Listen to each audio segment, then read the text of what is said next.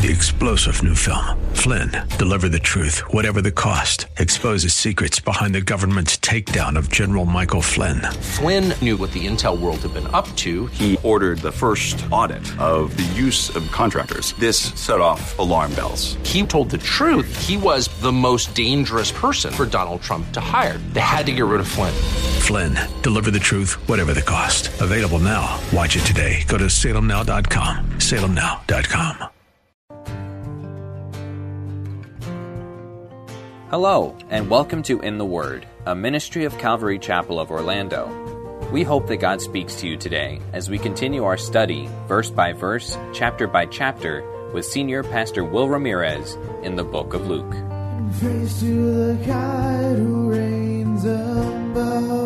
Last time, we began our study looking at who Luke was and why his gospel account is important for us to read and study. We found that it's good for us to read these things, that we would know our faith, that we would know it's real, and that God still works in people like he did back in Luke's day. We join Pastor Will in Luke chapter 1, verse 5. Well, as we introduced the book of Luke with the first four verses last week, Luke said he was writing to Theophilus that you might know the certainty of those things wherein you have been instructed. That's verse four. So that Luke is to show us how we have a reliable faith. God predicted that certain things would happen.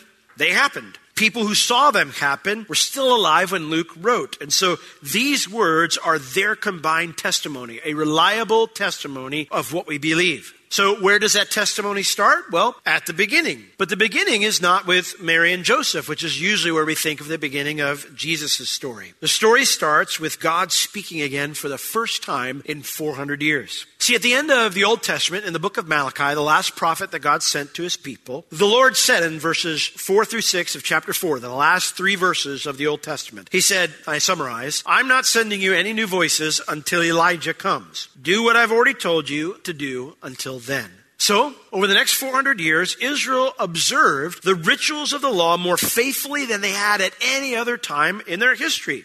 Good, right?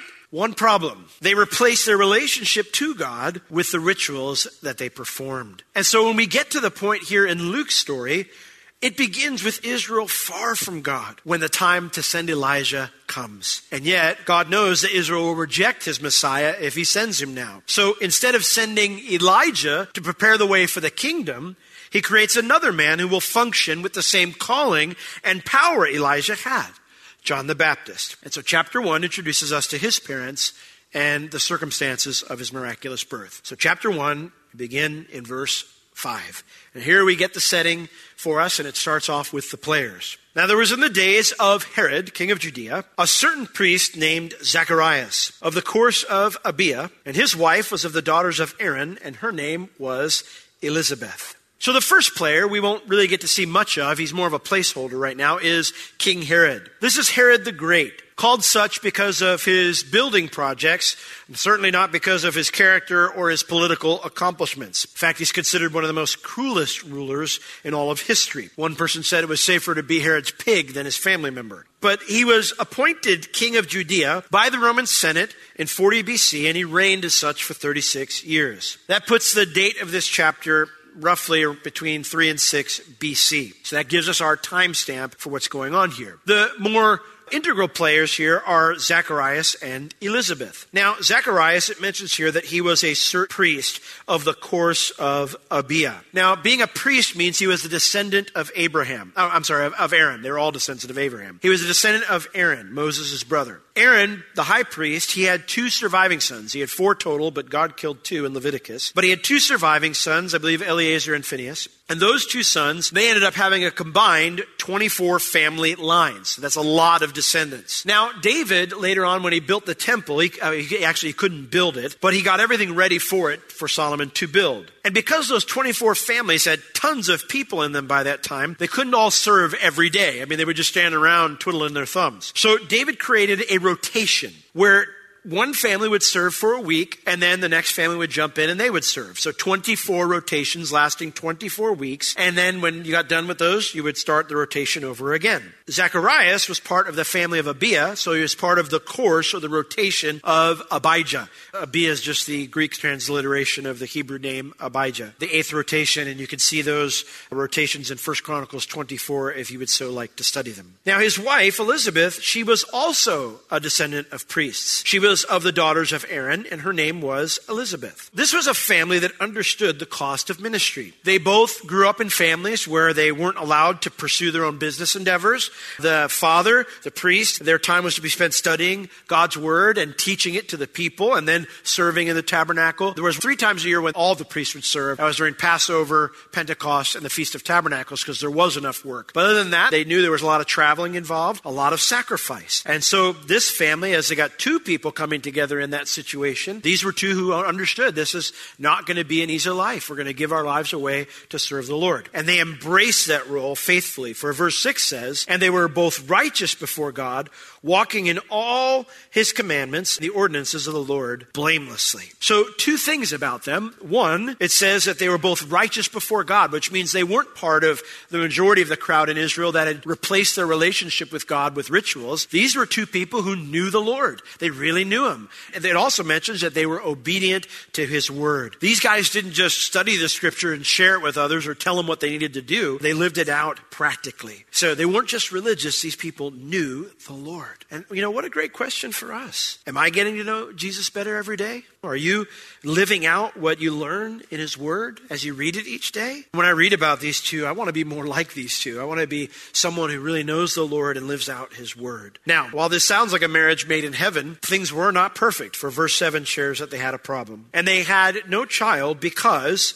that Elizabeth was barren, and they were both now well stricken in years. They were past the point where they might be able to have children now. While that barrenness would bring personal sadness. Back in that day, if you were a woman, you, your big honor was to have children and lots of them. So I realize that's not the way our culture tends to view motherhood these days, but back then that's how it was viewed. God, of course, talked about the blessings of having children, and that is truth. Children are, are wonderful blessings. They're an inheritance from the Lord. For her not to be able to have children was a very sad thing. Even though it produced personal sadness, it resulted also in like a societal ostracizing. The rabbis listed seven reasons back then a person would be cut off from their relationship with God. The first on that list was a Jew who had no wife or a Jew who has a wife but no child. Both of them were under that first category of those who were cut off by God. So even though Zacharias and Elizabeth were godly people, their peers viewed them as cursed by God, as having some secret sin in their life or just cast off by God because they couldn't have kids. Has someone ever told you that you were cursed by God because of an illness or a tragedy in your life? You know, someone ever told you, say, well, this happened to you because God's mad at you or something like that. Have you ever had anybody tell you that? Listen, don't ever believe that. God does use tragedy or illness at times to discipline us or to get our attention. But he does so because he loves us and he wants to bring us close again. He's always trying to woo us back. He's never trying to push us away. Don't let anyone ever tell you that. The Lord may be saying, listen, I'm trying to get your attention, but it's always to bring you back. It's not to tell you what a miserable wretch you are and how mad I am at you. You know, David, when he was involved in one of his many times where he fell, one of his many times when he got involved in sin. He prayed and said, Lord, don't chasten me in your hot displeasure because if that happens, who can stand? Trust me, when, when God's anger bursts forth on somebody, they don't just have a tragedy, they're gone. When God judges, they're gone. So if the Lord is disciplining you, it's because he loves you. In Hebrews chapter 12, it says, Whom the Lord loves, he disciplines. I discipline my kids because I love them. My father, when he would discipline me, he would say, Son, this is going to hurt me more than it hurts you. I don't tell my kids that because that's a lie. but I discipline them because I don't want them to grow up to be brats. I don't want them to grow up to think they can do whatever they want. And the Lord loves us enough that He does the same. But it's not because we're cursed or He's angry at us. He wants to bring us back into a right relationship with Him. This scenario makes these two people, though godly people, the unlikeliness of starting places for the birth of God's prophet, right? And that should encourage us when our hopes have gone far past the deadline of being fulfilled. Listen, don't ever forget that things aren't over until God says they are, all right? Don't ever forget that. You say, well, man, we can't even have kids anymore. Well, God does some crazy things. I've watched God do things beyond the deadline of men. So rest in Him and trust in Him. Well, verse 8 God's now going to announce His prophet's birth. And it says, And it came to pass that while he executed the priest's office before God in the order of his course, according to the custom of the priest's office, his lot was to burn incense when he went into the temple of the Lord. So the whole multitude of the people were praying outside at the time of incense. So God is going to announce this prophet's birth on what would be considered Zacharias' biggest day. It says, Now it came to pass, verse 8, that while he executed the priest's office, when it was his turn, his family's turn, to do their duties as the priests, it says that according to the custom, verse 9, of the priest's office, his lot was to burn incense when he went into the temple of the Lord. Now, when it was your rotation, your family's rotation, you would go and you'd show up at the temple that week. And the way it worked, it was from Sabbath to Sabbath. So you'd actually have one day where you and another family would kind of transition together. So you would already be there. And then the next morning, you would wake up early. They would draw lots to figure out which of the four parts you would serve in. There were four places you could serve in to determine what you would do that day. But one of those roles no priest would ever do it twice. And it was the role of offering incense on the golden altar. Why would he never do it twice? Because while they would need lots of people to prep the altar and to keep it clean and keep the coals hot under there and stuff, and lots of people to butcher the meat for the animals that were sacrificed, and lots of people to be out there to check the animals as they're coming in for any blemishes or anything else. When the incense is offered, only one person would go in. Only one. This would not be a group effort. This would be the only duty that a priest would perform by himself. And so this was the day that every priest dreamed for. Many considered it the greatest day of their life because they would be just like Aaron was, going in front of the veil that kept the way between the Holy of Holies and the holy place. And they would go right before that veil, right at the, where the golden altar of incense was in front of the veil. And they would present their prayers for the nation, for the people. It was a big deal because during that time, as we see in verse 10, the entire temple would go silent as the priests would fall on their faces and ask God to accept that chosen one's prayer for the nation. So we see here the whole multitude of the people, they were praying outside at the time of the incense. So this is Zacharias' moment. I would imagine year after year that as the lots were drawn and Zacharias was never selected, that he probably wondered if he was cursed. Maybe I am cursed. My lot never comes up. I wonder if it will ever come up. But finally, now in his old age, he gets his chance to get as close to the presence of the Lord as was possible for a man in that day and age. And yet, even as he goes inside, he has to be weighed down by the reality. The truth is, nobody outside was excited for him to go in. I'm sure some of them were probably wondering, why would God listen to his prayer? He won't even give him a kid. Why would God honor his prayer? Why God pick this guy to go in today? I wonder, some of them probably wonder, I bet he won't even come out alive. He's cursed by God.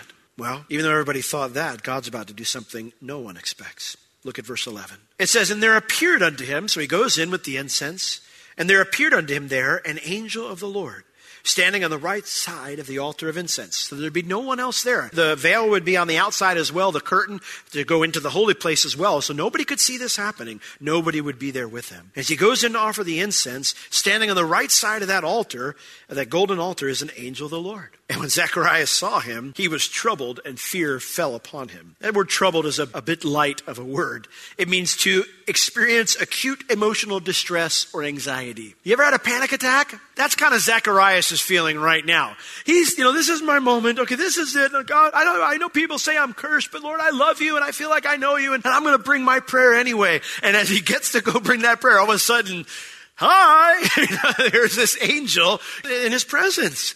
And it just fear falls upon him. Maybe he thought, maybe God has cursed me and now he's come to judge me. Or maybe the angel's here to tell me to leave because God won't hear my prayers. But you know, the beautiful thing is that the angel isn't there to send him away. The angel's there because he has some good news. Verse 13. But the angel said unto him, Fear not, Zacharias, for your prayer is heard. And your wife Elizabeth, she shall bear a son, and you shall call his name John and you shall have joy and gladness, and many shall rejoice at his birth. You know, the angel brings three blessings here to Zacharias, and the first one is there's nothing to fear. Nothing to fear, Zach.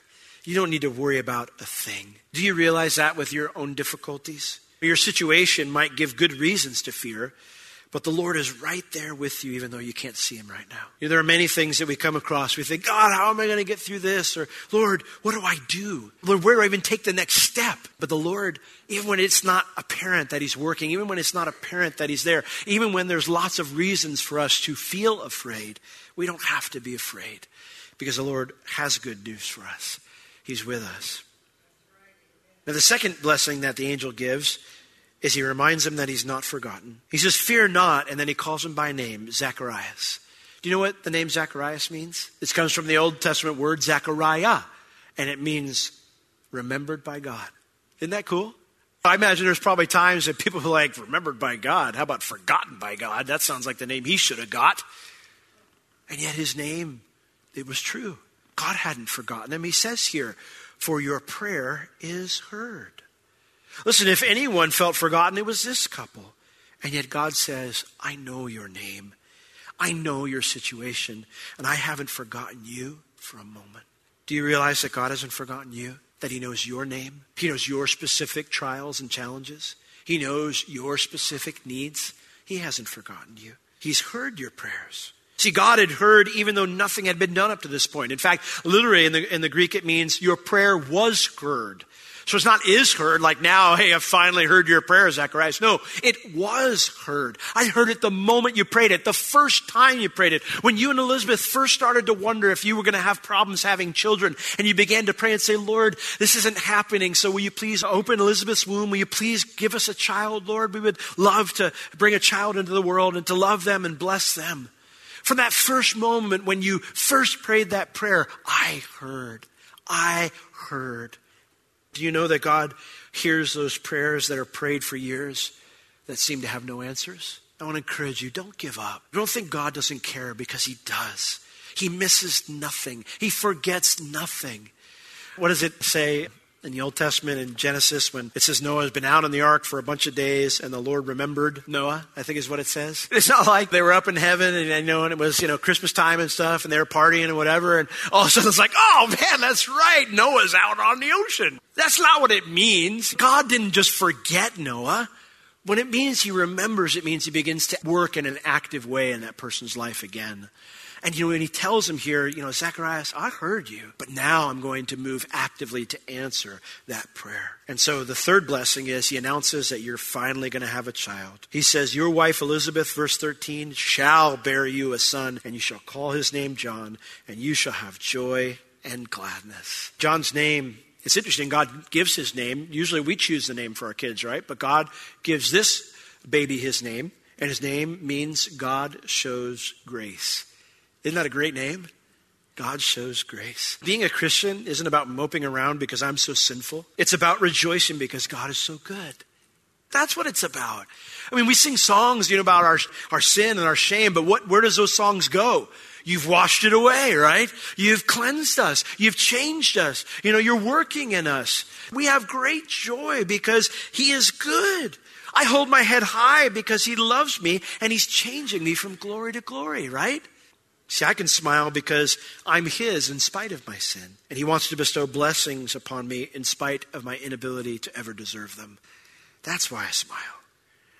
John's birth would not just be joy for them, there would be cause for joy for many others, it says here. And many shall rejoice at his birth. Why?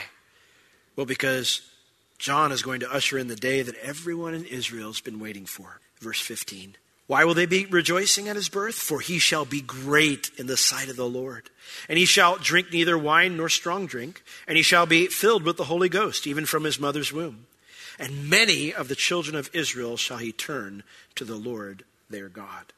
And he shall go before him in the spirit and the power of Elijah, to turn the hearts of the fathers to the children, and the disobedient to the wisdom of the just, to make ready a people prepared for the Lord. Here we see the reason that many will rejoice is because of John's special calling. John's special calling, he says here, he's going to be great in the sight of the Lord. The word there, great, means important.